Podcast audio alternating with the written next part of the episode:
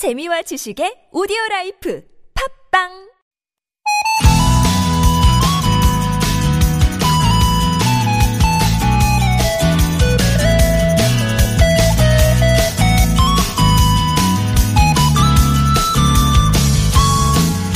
오래 간직하고 싶은 소중한 순간일수록 어쩐지 더 머뭇거리게 됩니다. 무슨 말을 하면 좋을까 고르다 보면 말을 꺼내기가 더 어려워지곤 하죠. 무엇보다 끝이라는 낱말 앞에 서면 한없이 막막해져요. 좋은 사람들 송정혜입니다라는 이름으로 여러분과 함께한 6년 5개월을 마무리하는 오늘 제 마음이 꼭 이렇습니다. 그래서 오늘은요, 가장 좋은 하나를 고르는 대신에 가장 좋은 자리 하나를 남겨두기로 했어요. 바로 늘 저와 함께 해주셨던 좋은 사람들, 여러분의 자리 말입니다. 마지막까지 기분 좋게 따뜻하게 함께 채워주세요. 좋은 사람들 송정혜입니다.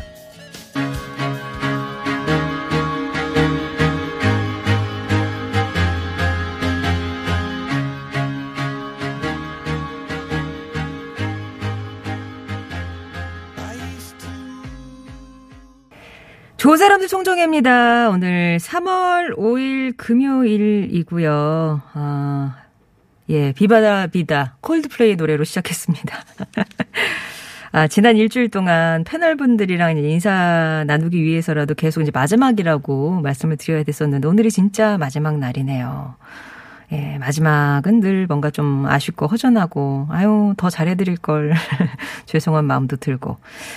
제가 이제 또 가물가물해져서 언제 이 방송을 시작했던가 이제 마지막 날이니까 한번 따져봤어요. 2014년 9월 22일에 시작했더라고요. 6년 5개월 11일째.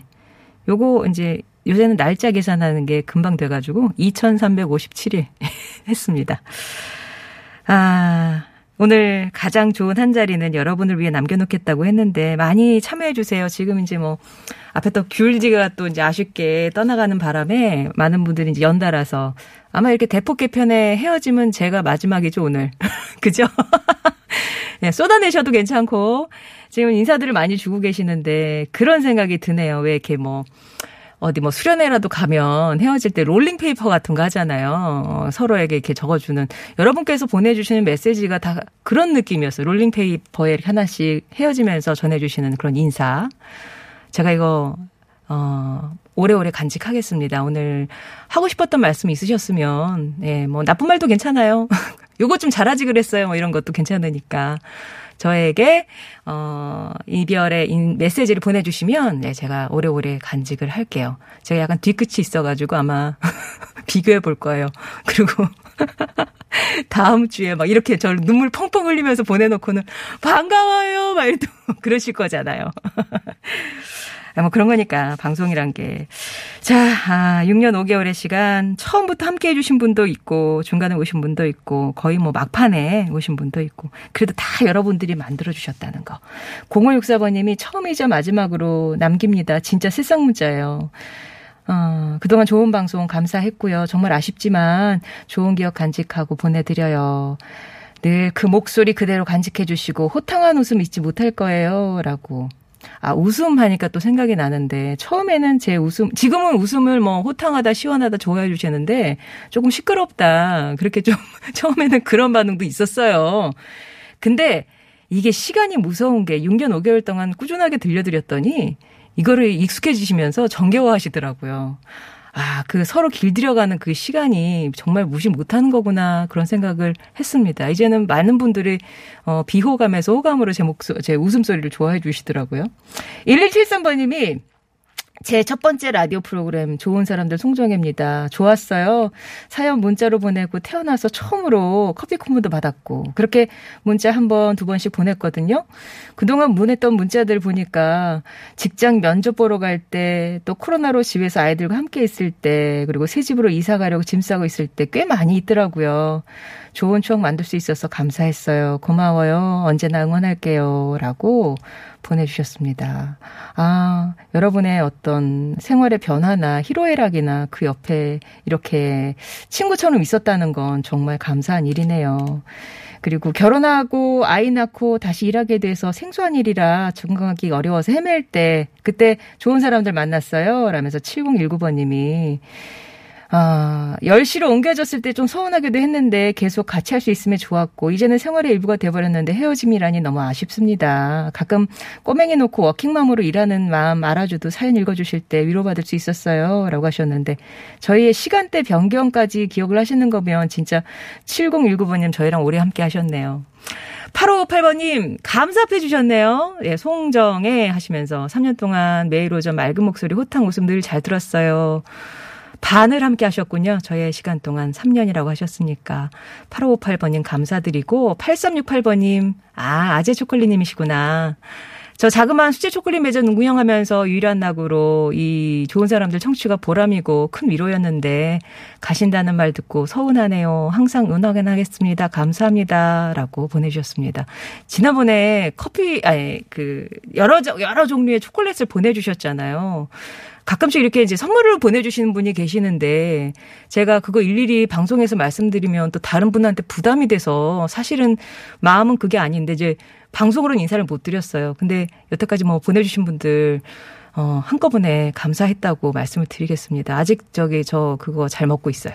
그거 그 커피콩인가요? 그거 이제 초콜릿 덧입힌 거 예. 운전할 때 이렇게 씹으면서 잠 깨면서 먹고 있습니다. 감사하고요. 0890번님 소나무처럼 사시사철 곁에 있는 친구 장미 모습에 향기를 지닌 당신? 아 저를 이렇게 표현해 주신 거예요? 감사합니다. 네. 4513번님 항상 우유 배달하면서 함께했던 정겨운 방송인데 따스한 봄날 아름답게 인사해요 라고 하셨고 0533번님은 위로와 희망을 잃지 않고 최선을 다해서 취업의 문을 열었습니다. 축하해 주세요 라면서 감사했습니다. 아우 이렇게 또 헤어질 때 좋은 소식 들어서 좋네요. 0564번님, 1273번님, 7019번님, 또 8558, 8368, 0890, 4513, 0533번님께 선물 보내드리겠습니다. 자, 좋은 사람들 송정혜입니다. 매주 금요일 대중교통 기사님들 만나는 세상 풍경, 사람 풍경 따뜻한 시선으로 전해드리고 있죠. 전해드릴 거고요. 또 3부에서는 러브인시네마. 오늘은 노부부의 사랑을 통해서 진정한 사랑의 의미를 묻는 영화 아모르로 함께하겠습니다. 50원의 1호 문자 메시지 긴 문자 사진은 100원이 드는 우물정 0951번 무료인 TBS 앱 열려 있으니까 이용하시고요. 저희가 마련한 선물 마지막으로 소개해드릴게요. 왜냐면요. 사랑하기 때문에요. 왜냐면요. 사랑하기 때문에요.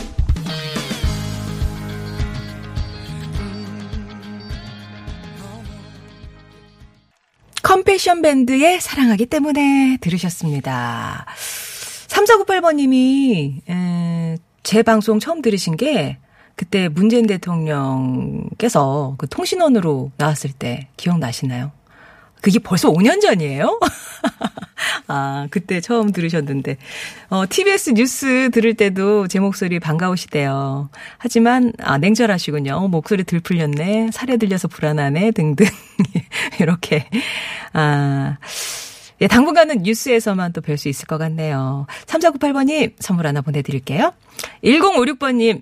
아, 늘 편안한 느낌이 좋았다고 제 글이 어디인가에서 소개된 것도 처음이었고요. 하던 일 실패하고 운전으로 취업하고 힘들었는데 덕분에 많이 즐거웠습니다.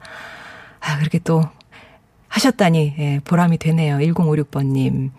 그리고 6006번님은 목소리에 꾸밈이 없어서 좋았던 것 같으시다고 전화로 저 만나셨군요. 예, 반가웠습니다. 1056번님, 6006번님께도 선물 보내고요. 8855번님은 추석 때 친정엄마와의 전화통화 영원히 잊지 못할 추억이 한 페이지 남겼습니다. 아 그때 막 친정 못 가셔가지고 박서방이었나요? 우리 전부 원망했잖아요. 예, 남편분. 그분이시죠 지금. 아무튼 5414번님 참 좋은 기사님에 소개되어 작사 공부하러 서울 다니면서 고속버스에서 겪은 일 소개해주면서 좋은 일 있으면 연락달라고 하셨는데 아쉽네요 라고 또 저희와의 어떤 그 교차된 추억을 얘기를 해주셨어요. 5414번님 뭐 또 좋은 일 있으면 얘기해 주시고요. 그리고 3200번님은 남편 덕에 TBS를 알게 돼서 언니 방송 듣게 되고 둘째 임신하면서 뭐 태교 삼아 이제는 육아를 하고 있는데요. 오늘이 막방이라 아침부터 힘이 쭉쭉 빠지네요.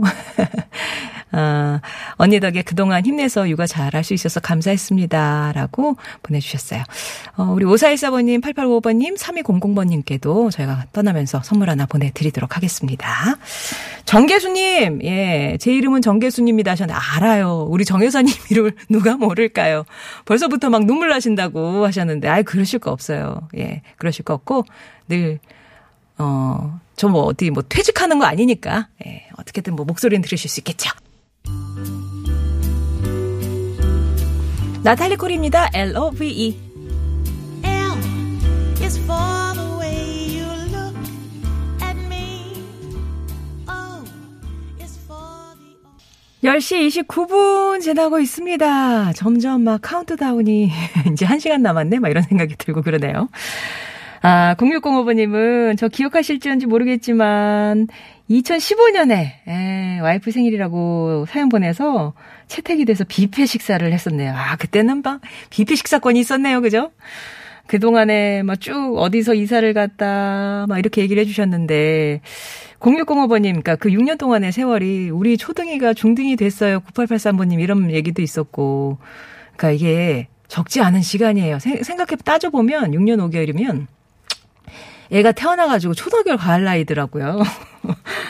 그런 사이에 예, 시간을 함께 했었을 건데 솔로일 때부터 결혼해서 출산하고도 참 잘 들었어요. 육아로 코로나 외출도 못했을 때 이 방송 들으면서 즐거웠는데 아쉽다고 1828번님도 얘기해 주셨고 동산 집 캠퍼님 언제인지는 기억이 없지만 우연히 다혈 맞추다가 웃음소리에 이제 끌려가지고 듣는 게 일과였는데 처음이자 마지막으로 또 글 써봅니다. 예. 처음으로 방송사에 글 올리네요. 그 첫 영광을 저한테 주셔서 너무 감사합니다. 동탄집 캠퍼님. 예. 그리고, 감칠맛 나는 친근하고도 따스한 목소리. 예, 아쉽겠지만 너무 아쉽네요. 2017년 9월부터 새로운 일로 운전하면서 들었는데요. 무슨 일 하시든 잘 되시길 바랍니다. 라고 4995번님도 세상 문자를 주셨습니다. 우리 또 단골들은 많이 불러드렸으니까 이게 처음이자 마지막으로 저 떠난다고 용기 내서 보내주신 분들 조금 더 이렇게 읽어드리는 거 이해하시죠? 자, 에이트의 달콤한 나의 도시 전해드리고요. 2부 준비할게요.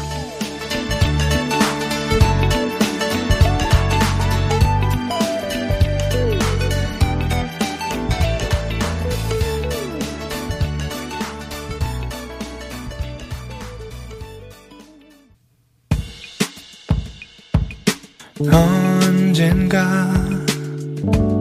흘러나오던 그 노래 TBS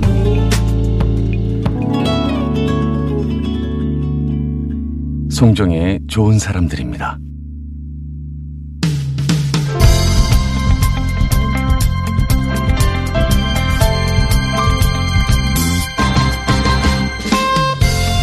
최근 환경 문제가 전 세계적인 화두로 떠오르면서 전기차나 수소차 같은 친환경차에 대한 관심이 높아졌죠.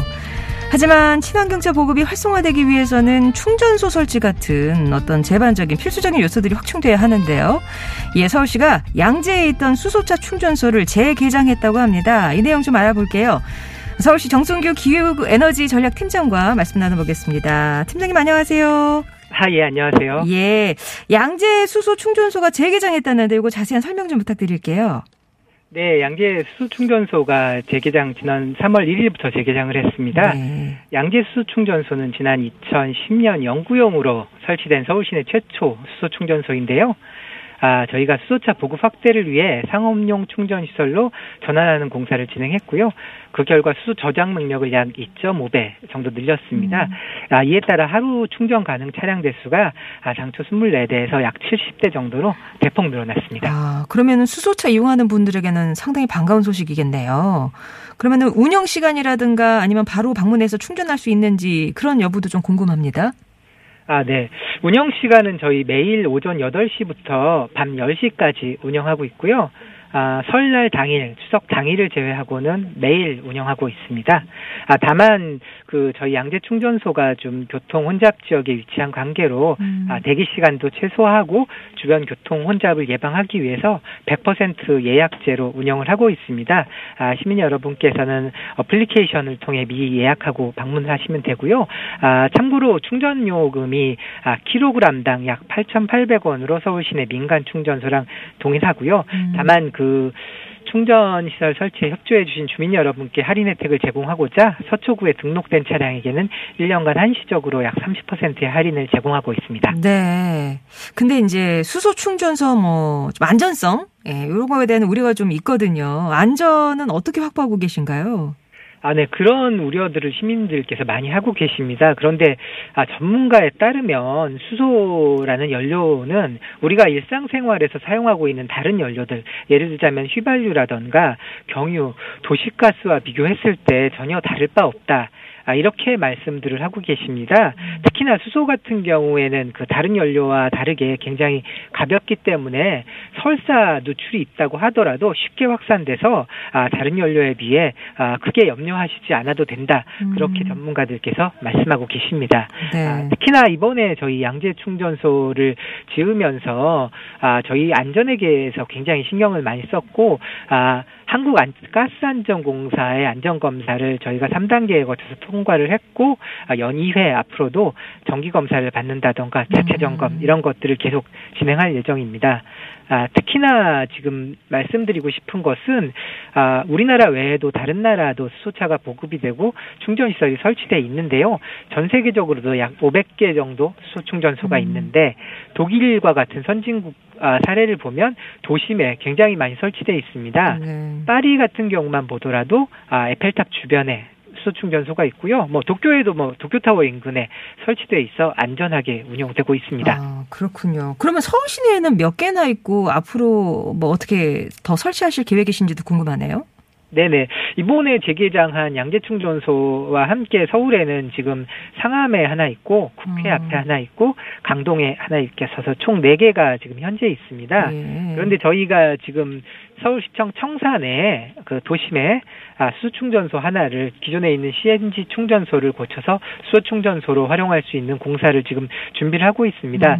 또 국회 충전소도 지금 충전기가 한 대 있는데 이걸 2대로 늘려서 수소충전소를 더 확대할 예정에 있습니다. 이외에도 저희가 환경부라던가 자치구와 협력하여 더 늘리는 그런 활동을 지금 열심히 하고 있습니다. 예.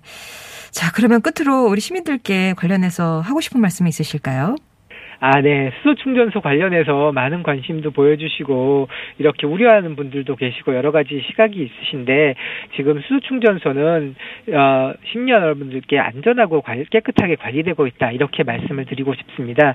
저희 서울시가 시민 여러분들이 도심에서 누구나 수소차를 안전하고 편리하게 이용하실 수 있도록 충전 인프라에 더욱 확충해 노력하겠다. 이렇게 말씀드리겠습니다. 네. 말씀 잘 들었습니다. 네. 감사합니다. 네. 지금까지 정순규 기후에너지 전략팀장이었습니다. 노래는 H.O.T의 빛이 흐르고 있네요.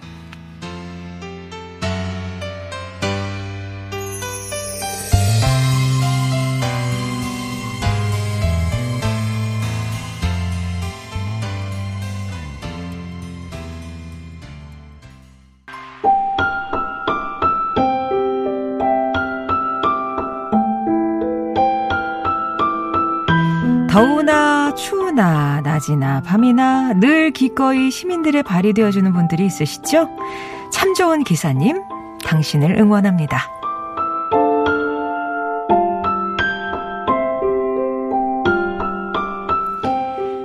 전 봄 첫 아이를 낳았어요. 아기가 100일이 될 때까지 외출을 삼가다 여름이 되어서야 오랜만에 약속을 잡았습니다. 집에서 30분 거리에 있는 쇼핑몰에서 친구들을 만나기로 했죠. 이날만을 손꼽아 기다려온지라 얼른 가방을 싸고 들뜬 마음으로 버스를 탔습니다. 그런데 초보 엄마였던 제가 놓친 게 있었어요. 바로 우리 딸이 버스는 처음이라는 거. 평소 순한 편이라 버스를 타도 괜찮을 거란 아니란 생각을 한 게 잘못이었습니다. 버스를 타고 한 정거장을 채 가지도 못했는데 딸아이가 울기 시작하는 거예요.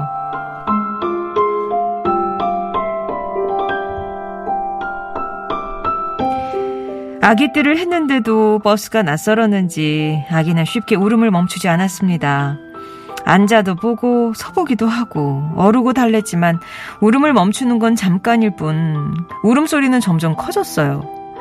버스 안에 승객분들도 많아서 에어컨이 돌아가는데도 땀이 삐질삐질 났습니다. 누구도 뭐라 하는 분은 없었지만 괜히 눈치 주는 것 같고 저랑 아기가 민폐가 된 것 같아 그냥 내릴까 고민하는데 그때 갑자기 버스 안에서 낯익은 음악이 흐르기 시작했어요. 놀랍게도 자장가였습니다. 아기가 이거라도 들으면 좀 괜찮지 않을까요? 나도 애 키워봐서 알지. 아기야, 엄마 힘들게 하지 말고 어여 커 자라. 기사님이 자장가라도 들으면 괜찮아지지 않을까 싶어서 음악을 트신 거였습니다. 우리 아기도 그 따뜻한 마음을 안 걸까요? 거짓말같이 울음소리가 잦아들었고 기사님 따뜻한 배려 덕분에 무사히 약속 장소에 도착할 수 있었습니다. 시간이 흘러 부쩍 자란 딸과 버스를 함께 탈 때면 그때 일이 새록새록 떠오르곤 해요. 초보 엄마에게 큰 힘이 되어주신 기사님 정말 고마웠습니다.